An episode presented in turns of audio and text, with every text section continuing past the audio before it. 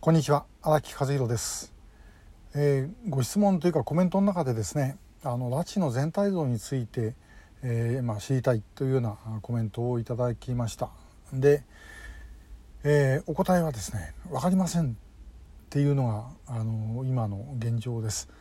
えというのはですねあのまだ私たちも分かっていないことというのがおそらく相当あるのだろうと思うからなんですね。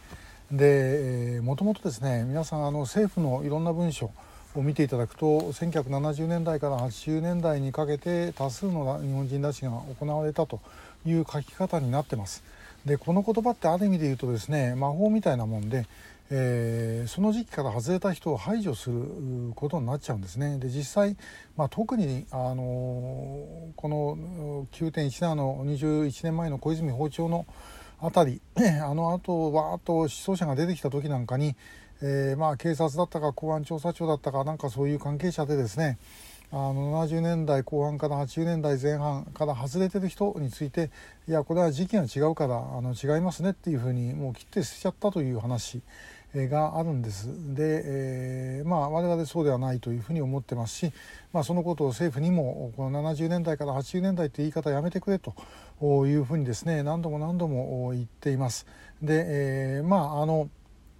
昔は70年代後半から80年代前半という言い方だったものが最近はまあちょっとぼかしてですね70年代から80年代に多く行われたみたいなそういう書き方になってますから、まあ、政府の方も多少は気にしてるんだと思うんですけどもしかし、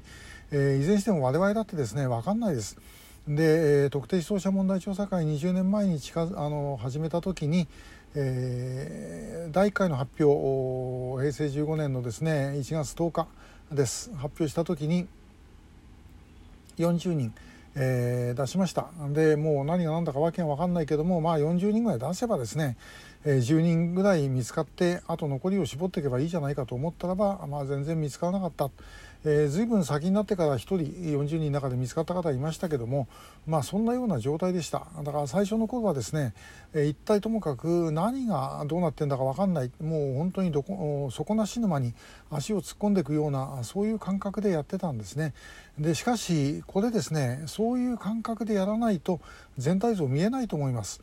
でもうこれはもうこうに決まってるとね、えー、拉致のなんか類型化したりとかですね、えー、そういうふうにして、まあ、これはこういうことでこれはこういうことで拉致の全体は、こういうふうに行われてるんだと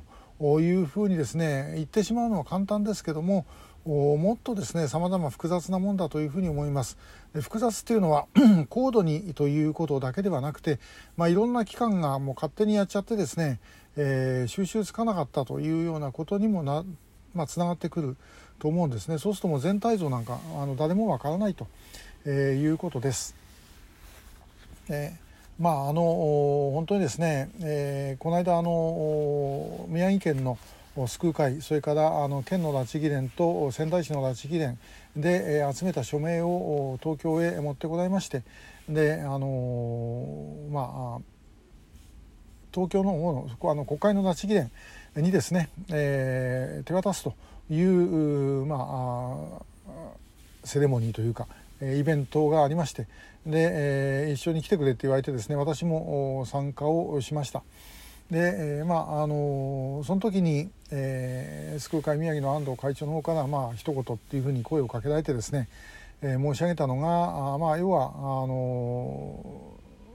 救う会家族会のあの運動方針ですね、えー、全拉致被害者が帰ってくるなら人道支援に反対しないと、まあ、これ我々あのこの方針には反対ですと。いうことを申し上げたんですが、まあ、その時にもう一つ言ったのが、えー、全拉致被害者っつったって誰が拉致被害者全部拉致被害者なんて誰もわからないということだったんですね。えそれを、まあ、あの申し上げたんですけど本当にですね全ての拉致被害者ということだってわからないで拉致がどういう理由でどういうふうにやられたか、まあ、我々あのもういろんなケースから大体のあの推測はしていますけどももっとまた別のものがあるかもしれません。えー、で、えー、これが拉致ですということは残念ながら言えないんですね。えーまあ、あの北朝鮮という国がもうその拉致というのが当然な国である、まあ、こういうことは申し上げられると思うんですけれども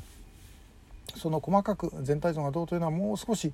え先へ進まないと分かってこないのではないだろうかというふうに思いますでまたもう一つ申し上げればそれが分かってくればですね